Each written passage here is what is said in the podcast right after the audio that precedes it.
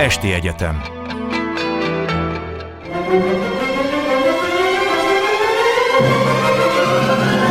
A világ urai Merre rángatják a világ szekerét a hatalmasok? Szénási Sándor műsora Jó estét kívánok! Tálas Péter van velünk, a Közszolgálati Egyetem Stratégiai Védelmi Kutatóintézetének igazgatója. Jó, Jó estét, estét önnek is! Jó estét! Amiről pedig ma beszélünk a NATO. Ugye 1949-ben hozták létre. Churchill 1946-ban mondta el azt a Fultoni beszédet, ami a hidegháború gyakorlatilag beharangozta a korábbi szövetségesek között, mármint a Hitler ellenes koalíció szövetségesei között. Három év múlva létrejön az Atlanti Védelmi szervezet, és érdekes módon a szerveződő szovjet tábor, mármint a Moszkvát a szervezet, az több évvel később hozza létre a Varsói Szerződést. Ez, a, ez az elcsúszás, ez minek tulajdonítható? Nem volt jellemző a szovjetekre korábban. Nem, de a szovjetek meg tudták oldani a katonai, hogy mondjam, kapcsolatokat részben ilyen bilaterális alapon, tehát kölcsönös segítségnyújtási szerződést.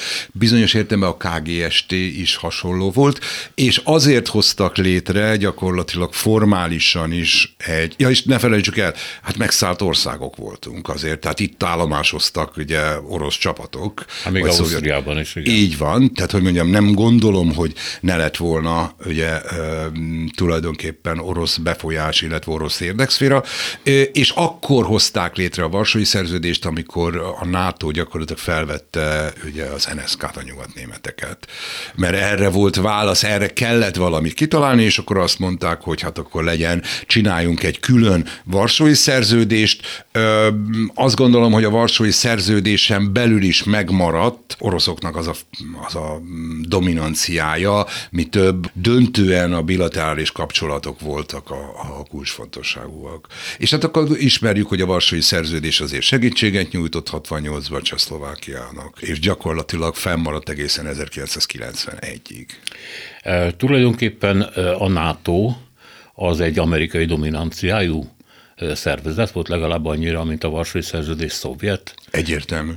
Egyértelmű, a, ugyan mi azt szoktuk mondani, ugye, hogy a NATO, a NATO az egy gyakorlatilag, hogy mondjam, egy védelmi szervezet, de azért a NATO egy nagyon erősen politikai szervezet. A NATO tulajdonképpen az Amerikai Egyesült Államok befolyási övezetének az európai része. Ugye korábban voltak ilyen SEATO, CENTO és egyéb. Tehát az Amerikai Egyesült Államok a, a, a mm, Szovjetuniót körül akarta venni olyan szövetségi rendszerrel, aminek különböző katonai tömbök a, az a pillérei. Ebből a NATO maradt a, a legtartósabb, és nagyon egyszerűen azért, mert a NATO nem csak katonai szervezet volt, hanem azt kell látnunk, hogy a NATO gyakorlatilag az antifasiszta koalíció, vagyis a legfontosabb nyugati nagyhatalmaknak a közös érdekérvényesítő szervezete volt. Úgy, hogy az Amerikai Egyesült Államok volt domináns, és ezt elismerték az európai nagyhatalmak. Cserébe az európai nagyhatalmak mondjuk azt, hogy a, a, megkapták a védelmi ernyőt, és egy olyan olyan modellt építhettek ki, ami szerintem mind a mai napig Európának az egyik legfontosabb, mondjuk azt, hogy, hogy értéke, ez a legfontosabb vonzereje, ez a szociális jóléti áram. Tehát a NATO belül az Egyesült Államok biztosította azt, hogy Nyugat-Európában kialakuljon az a szociális jóléti állam, ami mindenki számára nagyon tetszik, aminek a, az eresztékei most kezdenek egyébként kicsit repedezni, de döntően azt gondolom, hogy ez a deal volt. És cserébe azt mondták a, a, a, az európai nagyhatalmak, hogy igen, te vagy a szuperhatalom, és neked vannak egyedül globális ambícióid, és lehetnek ambícióid, és szükségünk van rád, tekintettel arra, hogy mi egyenként, sőt közösen, nincs is közös, ugye, tehát Európának nem volt közös, hogy mondjam, hadserege, meg nem volt közös védelmi szervezete, az, amit tervezett, az európaiak terveztek, a Nyugat-Európai Unió, vagy pontosabban egy ilyen európai védelmi szövetség az összeomlott, mert a franciák nem akarták. Itt azért, itt azért nemzetállamok voltak, és olyan nemzetállamok, akik egymással szemben álltak, és, és gyakorlatilag azt lehet mondani, hogy ez a deal vezetett el oda, hogy a NATO ilyen nagyon tartós lett szerintem. De igen, de mert korábban ezek valóban szemben álló államok voltak, hát azért Nagy-Britannia nem számolta magát európai országnak igazából, a francia-német viszonyt ismerjük, igen. tehát Amerika hogy szervezte meg azt, hogy mégis egy közös erőként tűnt föl? Majd a francia szerepről külön beszélünk persze. Hát azt gondolom, hogy Amerika elsősorban úgy szervezte meg, hogy Amerika volt az, amelyik az európai hatalmakat, különös egyébként Nagy-Britániát, akinek a, a második világháború szerepe azért nagyon jelentős volt, finanszírozta. Tehát az amerikaiak támogatták gyakorlatilag a nyugat-európai nagyhatalmakat abban, hogy legyőzzék Hitlert. Amerika volt az a, az a nagyhatalom, amelyik gyakorlatilag biztosította azt, hogy, hogy, hogy a Hitler legyőzése után széteső és szembekerülő antifasiszta koalíció európai tagjai hitelesen, vagy valósan, vagy nem is tudom, hogy mondjam, mm, ténylegesen fel tudjanak lépni, vagy el tudják rettenteni a Szovjetuniót. A Szovjetunió azért baromi erős egy hatalom volt. Tehát a, amennyiben nem közösen lépnek föl az európai hatalmak, akkor, akkor nem lett volna esélyük a szovjeteknek. Ugye azt lehetett látni, hogy, hogy gyakorlatilag ezt viszonylag gyorsan Churchill, ahogy említetted egyébként így a, a Fultoni beszédben jelezte, sőt, korábban, hát ő volt, aki elszaladt Moszkvába, és gyorsan Kelet-Közép-Európában megállapodott, hogy akkor 90, 10 százalék, 50, 50 százalék, 75, 50%, tehát elosztott befolyási, befolyási övezet.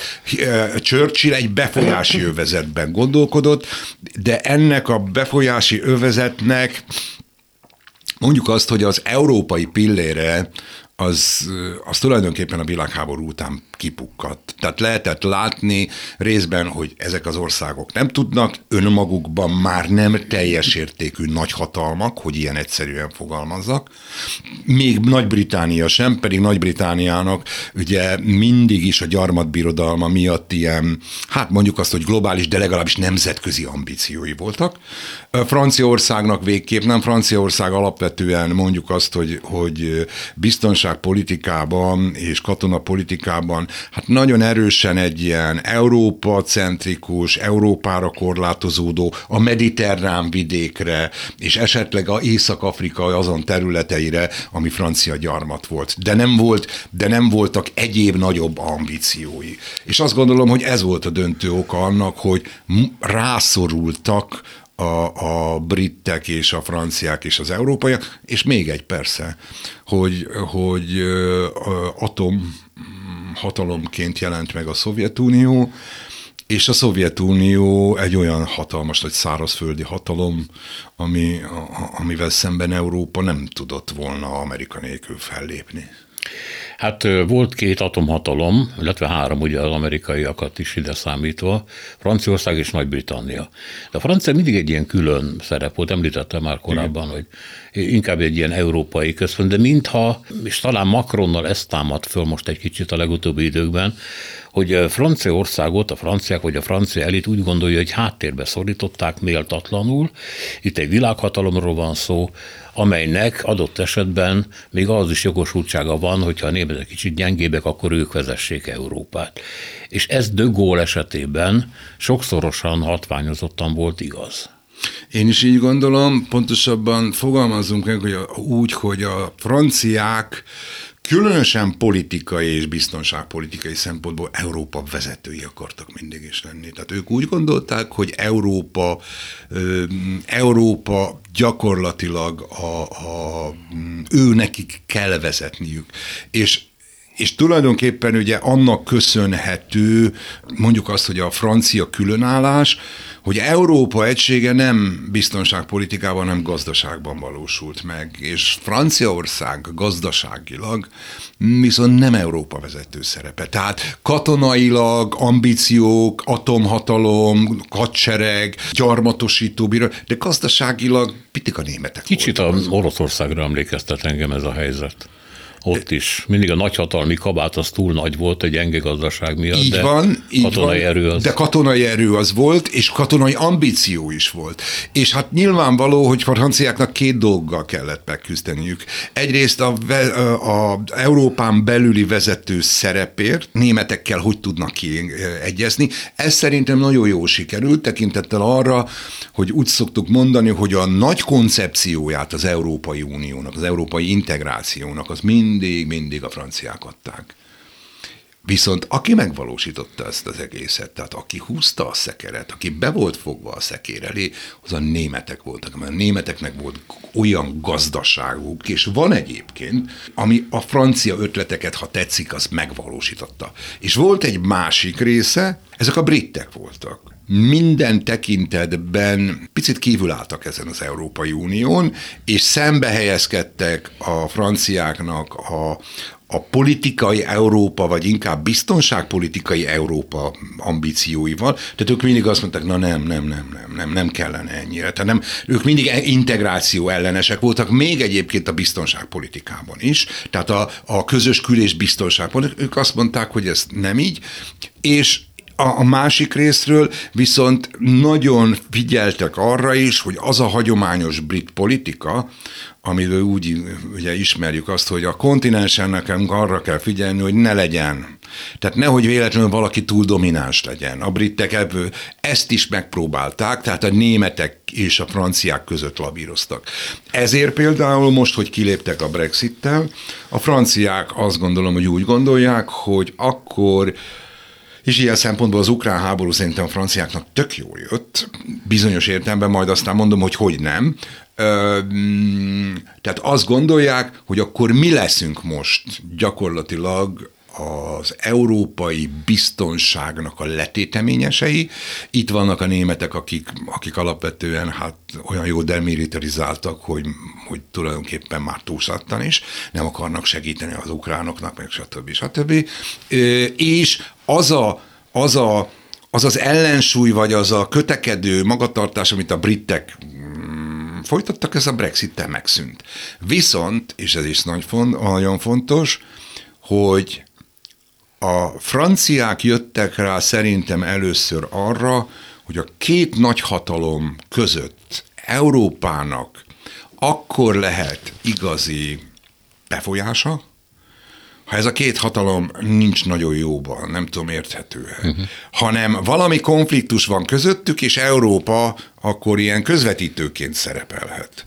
Ilyen fordító koronként szerepelhet, és ezt, ez Dögó szerintem tuti jól csinálta. Ezért a franciák például mindig igyekeznek jóba lenni a, a, az oroszokkal, sőt, Macron, ugye, aki, mm, aki nem egyszer fogalmazta meg azt, miközben bírálja egyébként az orosz politikát egy csomó dologban, de azért megfogalmazta azt, hogy Európának el kéne gondolkodni azon, hogy vajon nem jobb-e összefogni Oroszországgal, vagy bevonzani Oroszországot, mint hagyni, hogy a kínaiak lenyúlják. Ez szerintem most eldőlt. A kínaiak le fogják nyúlni egy időre Oroszországot.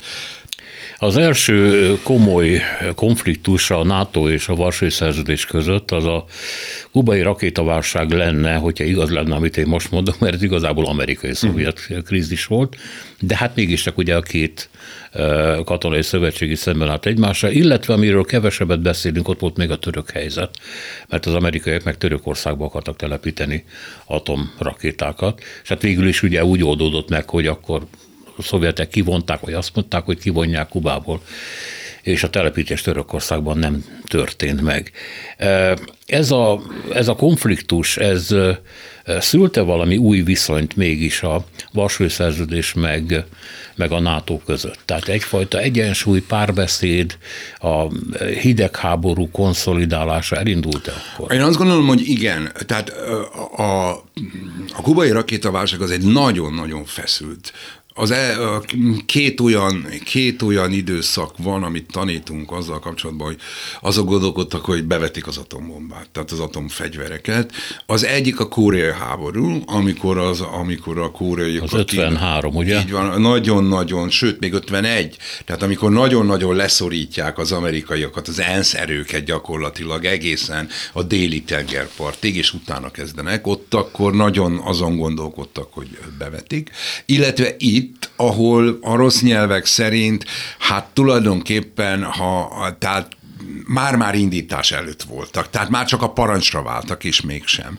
És azt gondolom, hogy, hogy a kubai rakétaválság az mind a két nagy hatalom számára megmutatta azt, hogy hogyan lehet eljutni a szakadék széléig, és amit el kell kerülni. Tehát, tehát, határ, tehát akkor gyakorlatilag Kennedy és Khrushchev lényegében elment a, majd, hogy nem a falig, vagy a szakadék széléig, és akkor visszaléptek, és, ebb, és az a mechanizmus, ahol megtörtént ez, ez feltárt azt, hogy lehet itt azért megbeszéléseket folytatni. Még, tehát, hogy mondjam, azt gondolom, hogy a kubai rakultá válságot követően jön el az első igazán jelentős enyhülési folyamat, amikor rájönnek arra, hogy ezek a szerszámok, ezek már az, az atomfegyverek, ezek nem játékok, hogy ott akkor csökkenteni kéne, elkezdik ott gyakorlatilag csökkenteni a bizonyos, és korlátozni először. Tehát én azt gondolom, hogy igen, ez jelentős hát biztonságpolitikai és katonapolitikai és fegyverzetellenőrzés és fegyerkorlátozási szempontból jelentős jelentős változás volt a NATO és a Varsói Szerződés között, de Isten igazából mégis a politikai értelemben szerintem a 70-es évek eleje volt, ami igazán jelentős volt. Volt egyáltalán bármi konfliktus a NATO és a Varsói Szerződés között? Arra gondolok, hogy a Szovjetunió terjeszkedési politikája, vagy hogy mondjam csak behatolása különféle afrikai meg ázsiai érdekszférákba, Iraktól kezdve egészen Jemenig, vagy éppen Angolában, ahol kubaiakat vetettek be elsősorban, az kihívhatta volna a nato de így egymással szemben sose jelentek meg. Ezek ilyen proxy háborúk voltak akkor? Igen. Azért, azért nem jelent meg, mert az ötös cikkely az mindig csak a NATO területére vonatkozik. Tehát azt látni kell, hogy az Egyesült Államok számára szerintem mindig kulcsfontosságú volt, hogy ott legyenek a szövetségesei, de inkább csak politikailag. Tehát, tehát a vietnámi háborút a NATO, eh, abban benne voltak a nyugat-európai szövetségesek is egyébként, de mégsem a NATO volt benne, eh, sőt, mi több, hát katonailag pedig az Egyesült Államok mm, csinálta az egészet. Neki nem volt szüksége ott katonailag szövetségre, mert már akkor is, ahogy egyébként ma is, tulajdonképpen az európai szövetségesek és a NATO, vagy és az Amerikai Egyesült Államok hadserege közötti kompatibilitás az óriási távolság volt. Tehát most, ha nagyon durván akarom mondani, hogy zavarták volna az amerikaiakat, ha oda megy, mit tudom én, egy olasz, vagy egy portugál, vagy egy, tehát a képpen NATO tag. Ezért inkább csak, inkább csak, inkább csak politikai elkötelezettséget vártak el. Ezt egyébként lehetett látni, hát ne felejtsük el, amikor az ötös cikkeit egyetlen egyszerűen aktiválják, tehát bevezetik, ez szeptember 11-e után van, akkor ugye mindenki azt várja, hogy hú, akkor mindenki segítségni fog, de nem így működik, hanem akkor az Egyesült Államok azt mondta, hogy nagyon köszöni, és akkor majd válogat, hogy kitszer, ki, kinek a segítségét kéri, és egyedül a, a, a britek segítségét kérték egyébként ott is azért, mert a gurkák ott vannak, és azok a hegyi történetet azt nagyon jól ismerik, tehát, tehát a hegyi harcot. Senki mást, azt is mondták, hogy oda se jöjjön. Tehát, tehát olyan, olyan katonák, akik, akik, akiknek a működése zavarja az amerikai hadsereget a operáció végrehajtásába, vagy a, a, a, az akció végrehajtásába olyannak nem kellene. Viszont nagyon fontos, hogy legyünk mellette. Tehát tehát, hogy mondjam, hogy az Amerika Egyesült Államok á, mellett álljunk ki politikailag. Lényegében egyébként szerintem ez volt az eredeti megállapodás is. Azt mondták, hogy a, hogy támogatunk téged politikailag, légy szíves, védj meg bennünket, és ez, hogy más nem mondjak például, a nato belül ugye Trump idején volt a legélesebb a vita a kiadásokról, de, ez a, de az, hogy az Európa keveset, hogy keveset költ, ez szerintem a kezdet-kezdetétől így van. Tehát ez állandó. Ha valaki végignézi a NATO történetét, mindig arról szól a történet, hogy az európaiak nem akarnak a saját biztonságukra eleget költeni. Nem akarnak költeni. Ez volt a hidegháború alatt, ez volt a hidegháború. Utána a hidegháború után még inkább, mert akkor az európaiak eljátszották az, hogy hát eddig annyit költöttünk, most akkor tök nagy béke van, és akkor nem kell. Az, de tény egyébként az is, hogy mivel Európának korlátozottabbak az ambíciói. Tehát Európa nem képes fellépni olyan nagyhatalmi tényezőként, mint egy Kína, vagy egy Oroszország, vagy egy Egyesült Államok. Az itteni nagyhatalmak, tehát a britek és a franciák katonaiak már nem, nem olyan jelentősek. Tehát, hogy mondjam, nem összemérhető Együtt viszont nem képez államot az Európai Unió. Ezért egy ilyen átmenetet képez szerintem a NATO, és a NATO azért tud hatékonyabban működni, mert ott van az Egyesült Államok, aki hát most, hogy befofozni, vagy betessékelni a sorba, de el tudja érni, hogy mindenki viselkedjen. Hogy egyfelé húzzon. A, amikor a Szovjetunió fölbomlása elkezdődik, akkor valóban fölvetődik az, hogy minek ez a NATO egyáltalán. De nagyon fura, elég zavarosak a visszaemlékezések erről, hogy az is fölvetődött, és aztán később talán még egyszer, hogy a megszülető Oroszország az lépjen be a NATO-ba, mert hát akkor micsoda egyensúly lenne, és talán az oroszok akkor ezt még akarták volna is valamiképpen, de igazán komolyan nem került szóba a dolog. Mi lett volna, a belépnek? Hát, akkor szerintem megszűnt volna a NATO értelme. Azért azt ne felejtsük el, hogy a NATO az a nyugati nagyhatalmaknak az érdekszövetsége. A, a, a NATO kiterjedése az gyakorlatilag a NATO tehát ahhoz, hogy mi be, beléptünk, az gyakorlatilag mondjuk inkább az, hogy mi egy, mi egy, mi egy befolyási övezetbe, a NATO befolyási övezetébe ö, léptünk be, ezt néhányan ugye az amerikai érdekszférának szokták nevezni, de én különbséget teszek a befolyási övezet és az érdekszféra között. Az érdekszférába belekényszerítenek bennünket, mint például most akarja Ukrajnát Oroszország, a befolyási övezet, ahol tényleg egyébként érvényesül az amerikaiak befolyása, oda viszont személy, tehát hogy mondjam, olyan szuverén módon döntünk.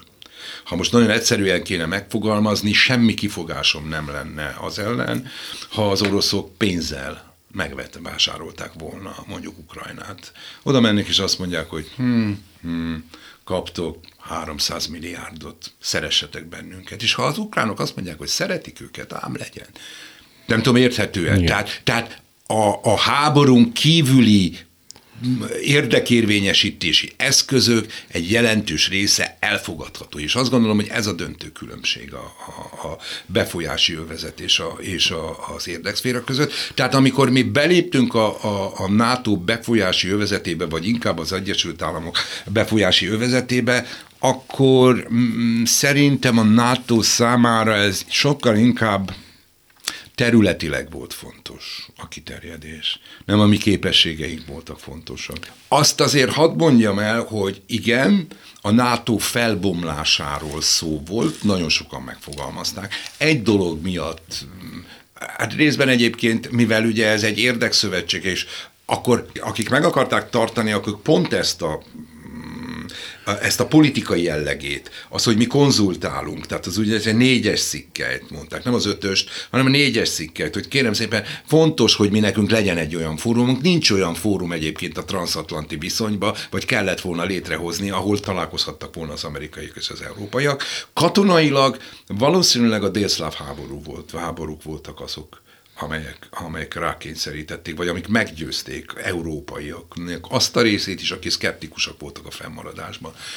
Tekintettel arra, hogy kiderült, hogy Európa a saját kontinensén nem tud fellépni egy háborúban. Tehát nincs eszköze, nincs, nincs, nincs közös akarata, nincs egyáltalán politikája. Tehát hiába akart volna létrehozni, mondjuk küldeni csapatokat válságkezelése, nem volt meg az a fórum, ahol, ahol ezt meg lehetett volna beszélni. Egyébként pedig ami volt, a Nyugat-Európai Unió, ott ilyen 60-80 100 napok de hát száz nap alatt a délszáv háborúban majdnem minden megfordult. Nem tudom, érthető Tehát egész egyszerűen a délszláv háborúba az amerikaiaknak és a NATO-nak kellett belépnie, hogy ott történjen valami.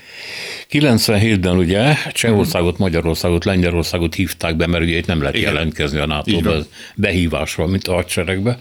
99 ott csatlakoztunk. Ott, ott csatlakoztunk, igen, 2004, Szlovákia, Szlovénia, mm-hmm. Észtország, Lettország, Litvánia, Bulgária, Románia. Na kérem, itt van az a pont, ami csatlakozik a mai orosz érveléshez, hogy tudnélik, eh, rövid időszak után, ezt a rövid időszakot egyébként leírja egy felvétel, Jelcin találkozik Clintonnal, uh-huh. valami egyességet kötöttek, én emlékszem, hogy mit, és azt mondja Jelcin, hogy most akkor Amerika és Oroszország évtizedekre, de inkább egy évszázadra kiegyezett, együtt vagyunk, testvérek vagyunk. Ez volt az utolsó ilyen pillanat, amikor még valaki elhihette volna, hogy itt léteznek közös érdekek. Clinton egyébként nagyon jól mulatott, tehát a hasát fogta a nevetéstől.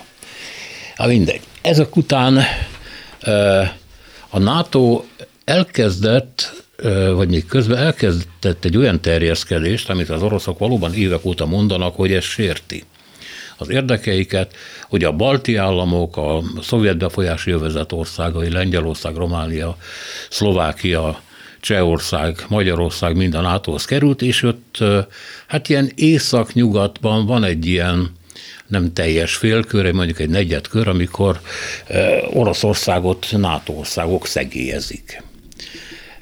És hát ez föl van hozva mostani háborúban is érvként. Elfogadható ez?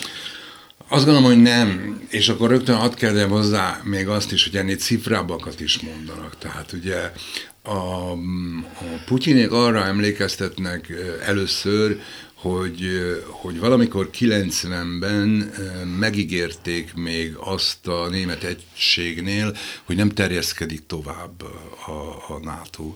Igen, ilyen szóban elhangzott írásban soha nem volt ilyen, de hát azt a Szovjetuniónak ígérte meg az adott politikus. 91 végén a Szovjetunió felbomlott. Tehát nem, volt, tehát nem volt kinek megtartani az ígéretet, természetesen azt lehet mondani, hogy, hogy itt az oroszok voltak, de hát a Szovjetunióban az oroszokon kívül benne volt mindenki, aki egyébként szintén eltávozott a Szovjetuniótól. Ez az egyik.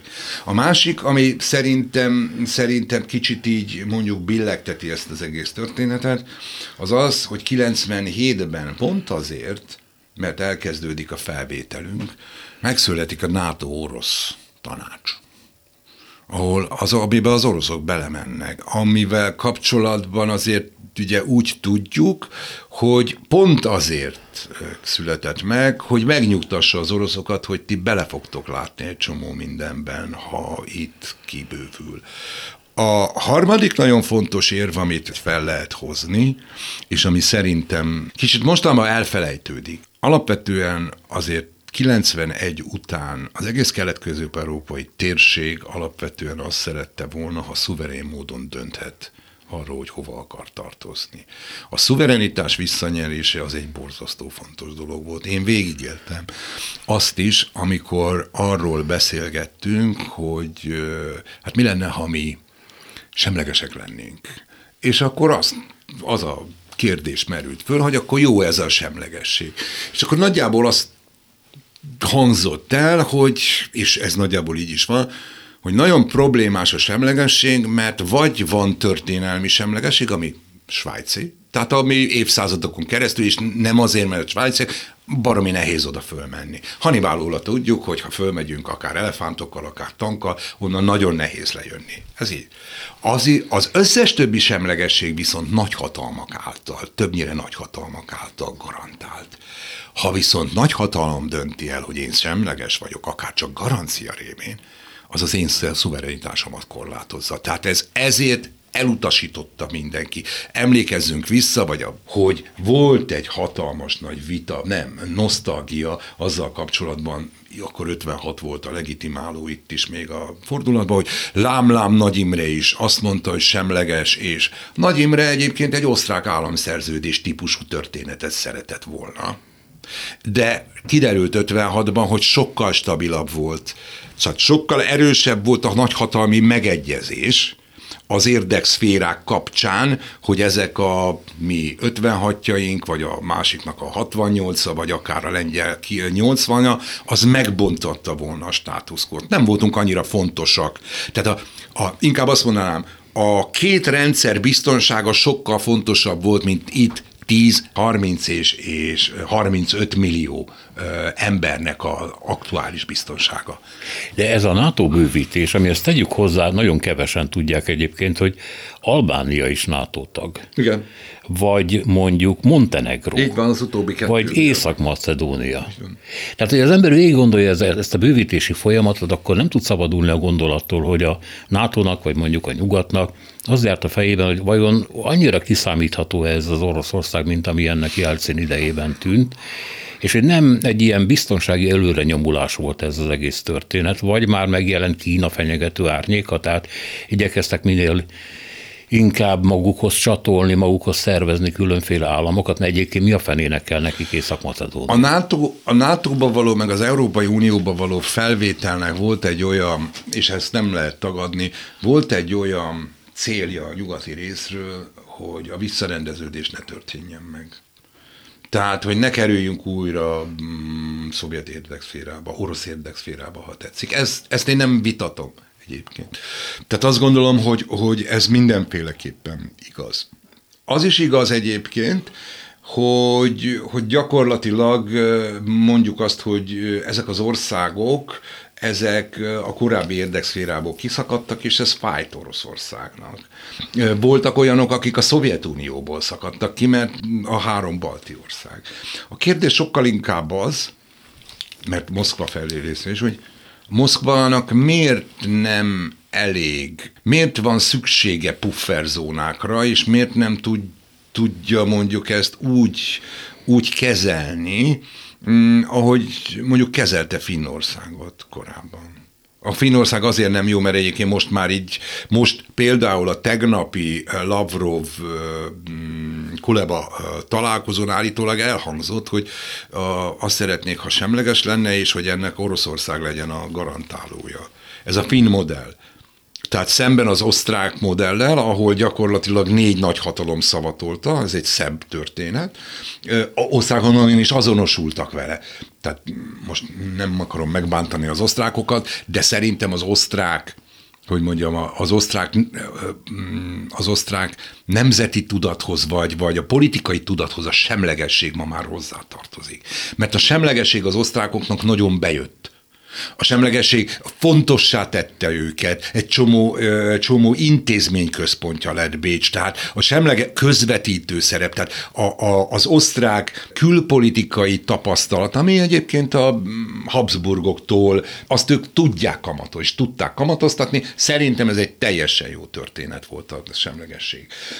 A finneké viszont úgy volt, ugye, hogy ott kizárólag egyedül a Oroszország, a finn-orosz háború után kizárólag Oroszország biztosította ezt, és ott az volt, hogy rendben, biztonságpolitikailag ti, tehát nem fogtok sehova menni, nem ide meg se oda, viszont megengedjük nektek, hogy kapitalizmust építsetek. És egyébként a finn modell az eléggé vonzó.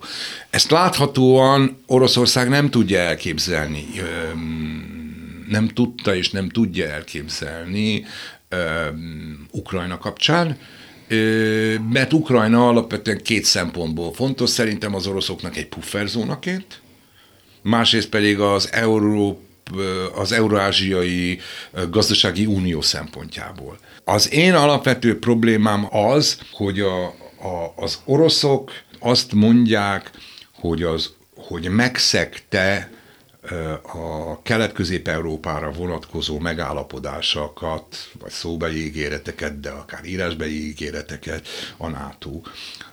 Fegyvereket telepített ide, és katonákat. De ha megnézzük, a többsége ennek 14 után volt. Tehát 14 előtt szerintem viszonylag korrekten betartotta a NATO azt, hogy ide nem. 14 után viszont, amikor Tehát orosz... a krím elcsatolása után. Abszolút. Igen. A krím elcsatolása. És akkor még nem beszélek egy nagyon fontos dologról, mert azért az a történet, amit ma látunk, az nem a krím elcsatolásával kezdődött az 2006, vagy 2008 augusztusában kezdődött a grúz-orosz háborúval.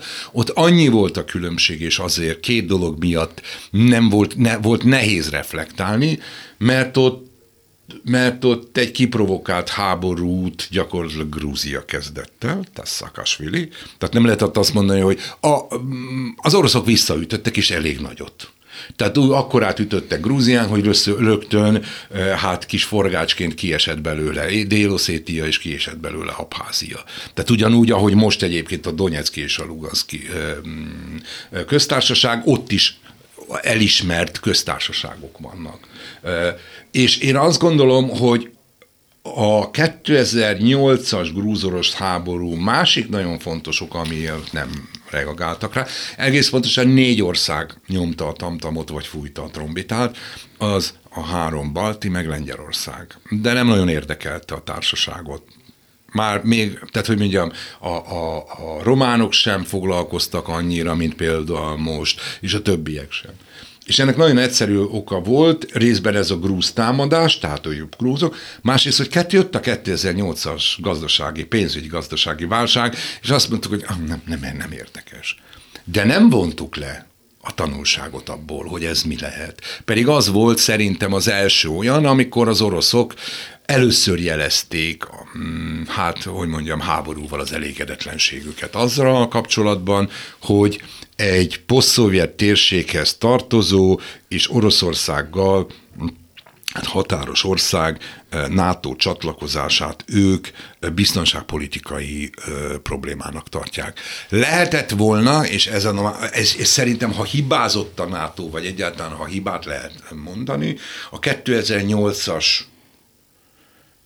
a bukaresti csúcson beígért ö,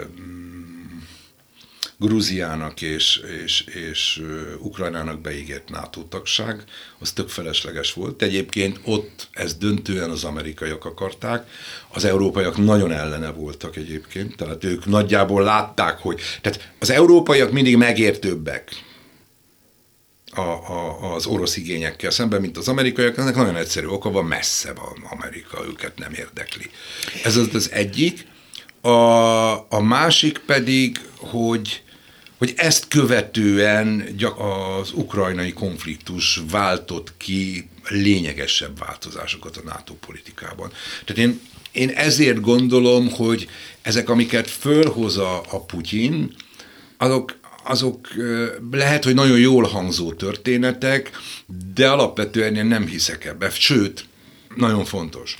Még inkább azt gondolom, hogy, a, hogy akkor működő képes egy nemzetközi rendszer, ha ott az erőviszonyokat leképezi, vagy pontosabban ha leképezik az erőviszonyokat a maga a rendszer, és akkor tud jól működni. Oroszország most is megpróbálja eljátszani gyakorlatilag azt, hogy ő egy világhatalom. Oroszország nem világhatalom. Tudom, Persze, hogy Oroszország a legnagyobb atomerővel rendelkezik. Meg azt is tudom, hogy BT állandó tag.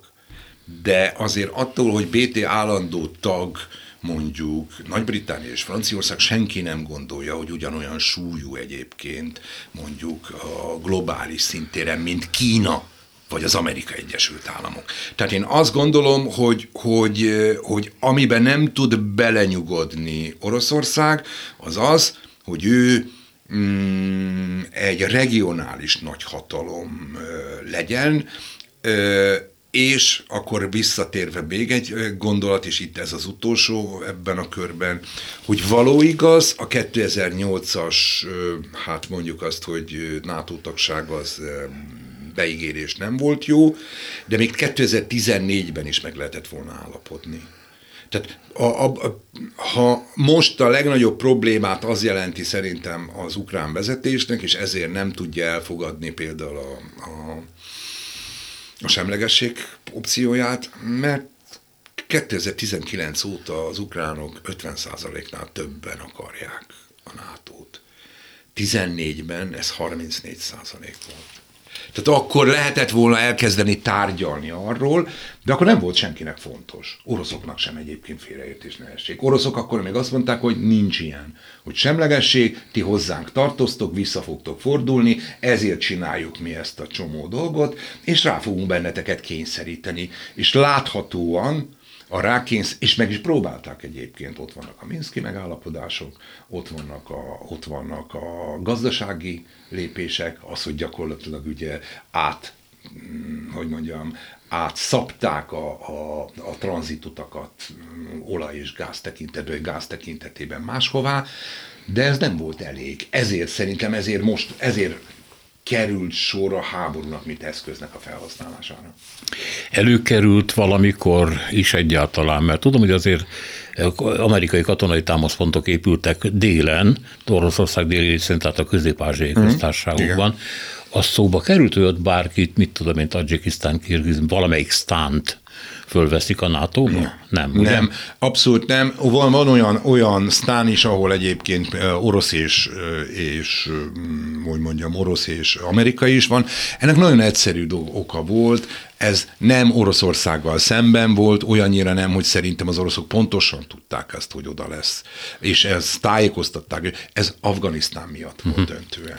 Afganisztán miatt volt, és én azt gondolom, hogy, hogy, hogy egész egyszerűen az oroszok az oroszok alapvetően szerintem mm, abból a hibás premisszából indulnak ki, hogy vissza lehet állítani az érdekszférákat.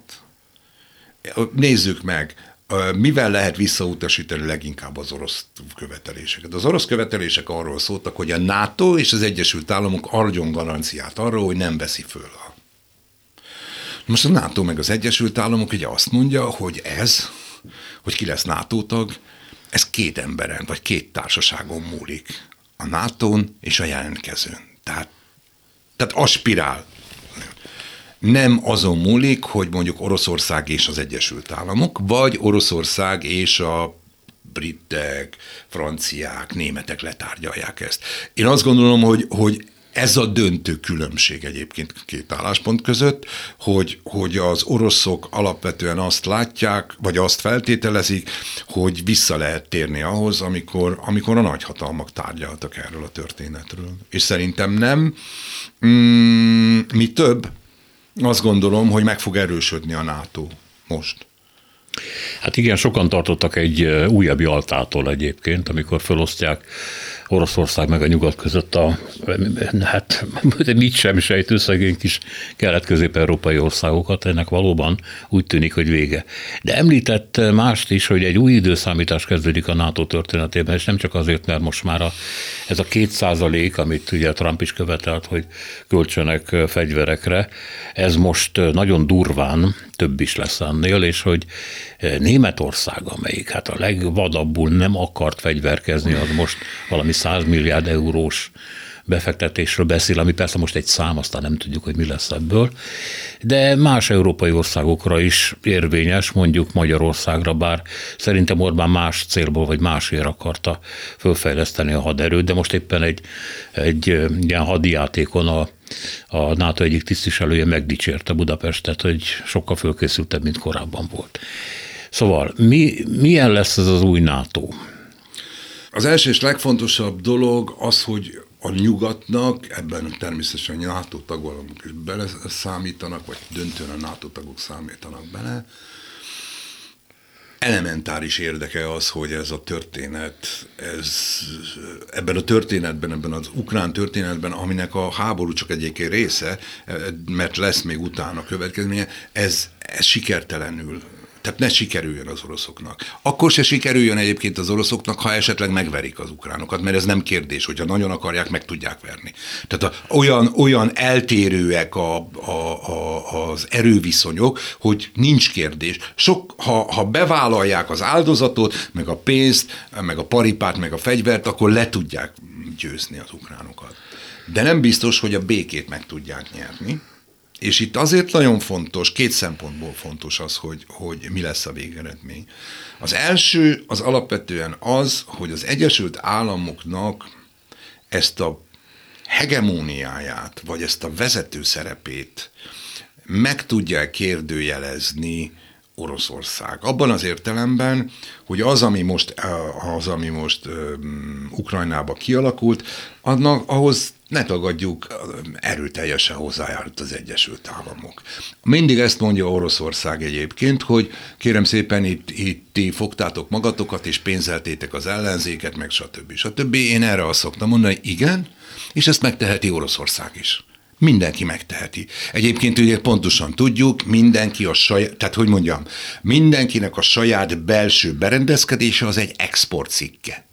A kínaiaknak is, oroszoknak is, a, a, a amerikaiaknak is, nekünk is, ha tetszik. Nézzétek meg, ez vonzó. Ezt az exportcikket mindenki egyébként szereti, hogy úgy mondjam, hirdetni, tehát én ezt nem tartom olyan drámai történetnek. A fontosabb inkább az, hogy a NATO-nak tulajdonképpen azt nem szabadna engedni, hogy részben visszatérjünk a, az érdekszférákhoz, részben pedig visszatérjünk a nagyhatalmi, há, tehát hogy a háború az a nagyhatalmi politika bevett eszközévé váljon. Ezzel szerintem tudtunk szakítani 30 évvel ezelőtt. Tehát azt mondtuk, nem kell háború ahhoz, hogy én az érdekszférámba vonzak valamit, azt meg tudom oldani diplomáciával, meg tudom oldani gazdaságilag, meg tudom oldani, mit tudom én, társadalmilag, bárhogy, de ne háborúval, mert háború az a legrosszabb történet. Na most, amennyiben ez nem sikerül, akkor sajnos és itt az európaiak érdeke, akkor sajnos az a helyzet, hogy a háború lesz az egyik megoldás, tehát akkor Kína is háborúzni fog. Ha, ha sikerül Oroszországnak mm, mondjuk azt, hogy a, a, az ukrán projektje, akkor a kínaiak, és ezt nem tudja megakadályozni a nyugat, meg az ukránok együtt, akkor a kínaiak valószínűleg előbb-utóbb bepróbálkoznak Tájvannal. Mert ez ugyanolyan helyzet. Gyakorlatilag a státuszkót kérdőjelezi mindenki meg azt a státuszkót, ami kétségtelen, hogy Amerika alakult, alakított ki. Ezt a státuszkót akarják eh, megváltoztatni.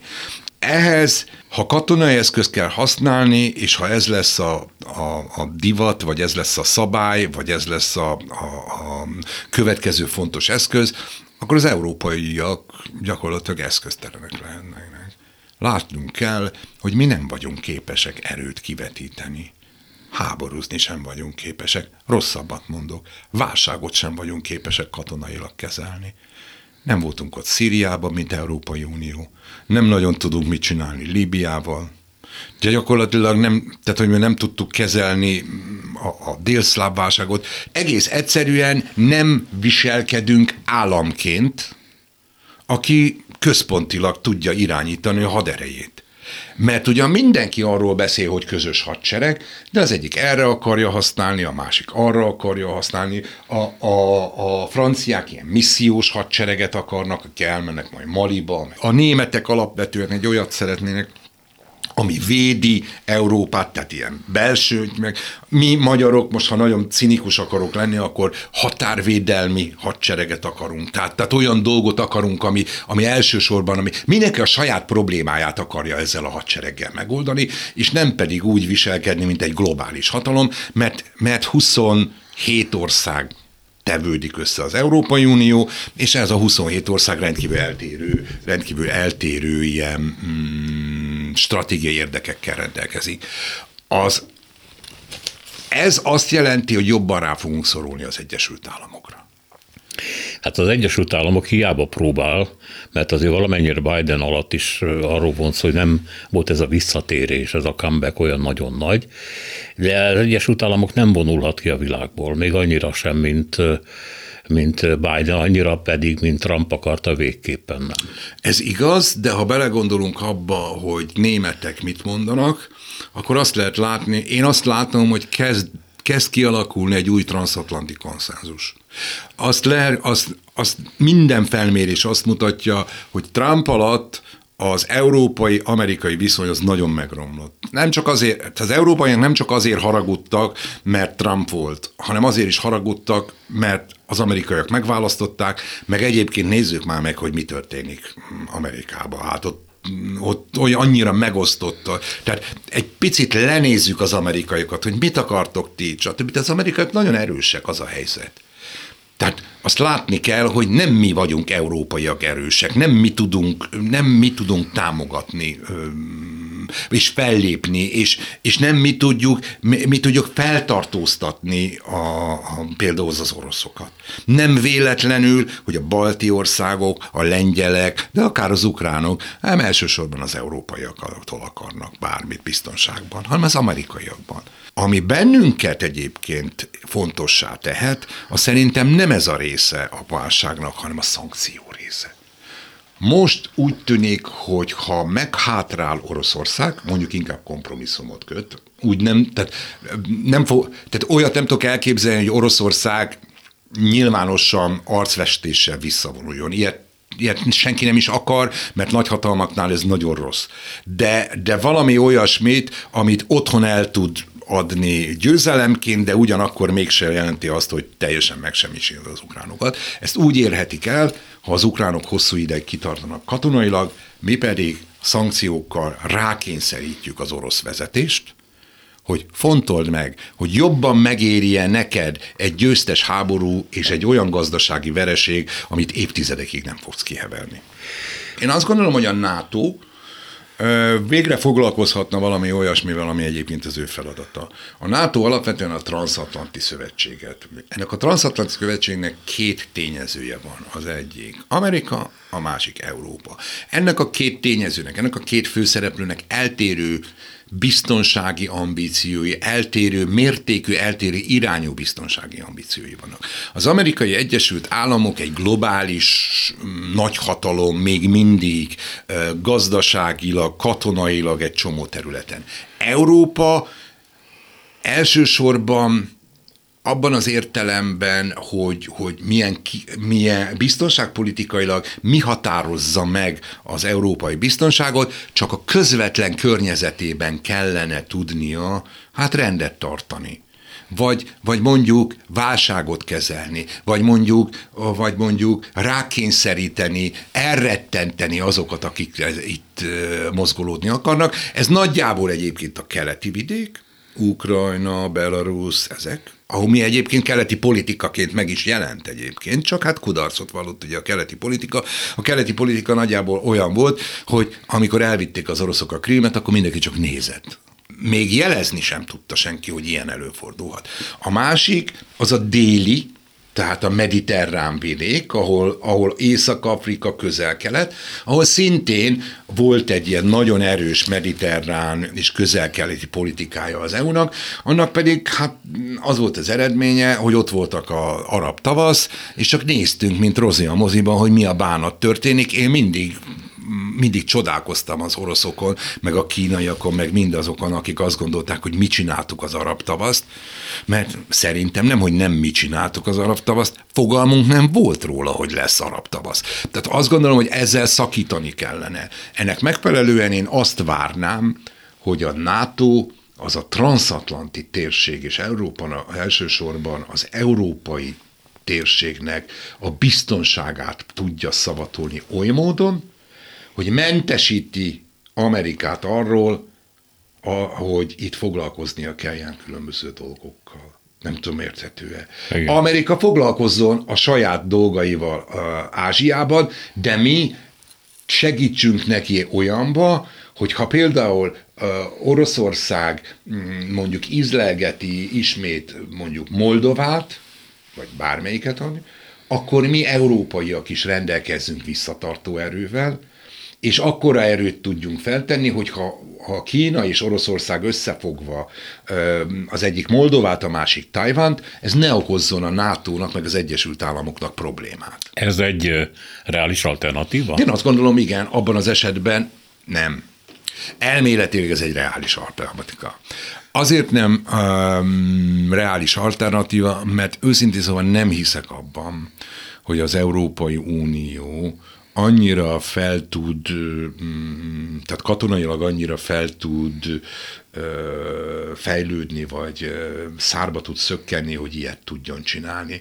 Ami miatt egy picit érzem azt a realitását, az azért van, mert most fog eldőlni az, hogy a szankciópolitika, ami eddig volt, és ami Hát ami mondjuk az, hogy mindig ilyen nagy csalódást keltett. Tehát gondoljunk csak arra, mióta van szankció mondjuk Észak-Koreán, és Észak-Koreát nem akadályozta meg abba, hogy atomhatalom legyen.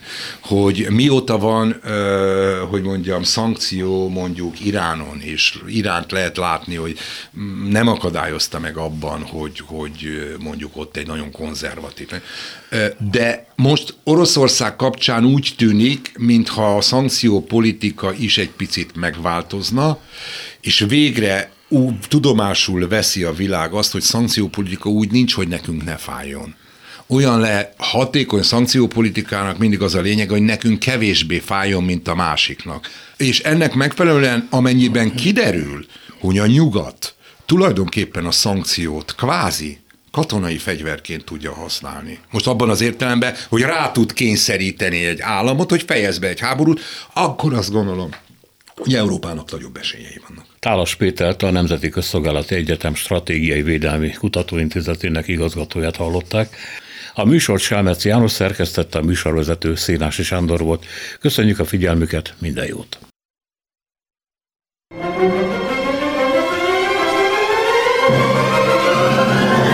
a Világ Urai című műsorunkat és Szénási Sándor műsorvezetőt hallották.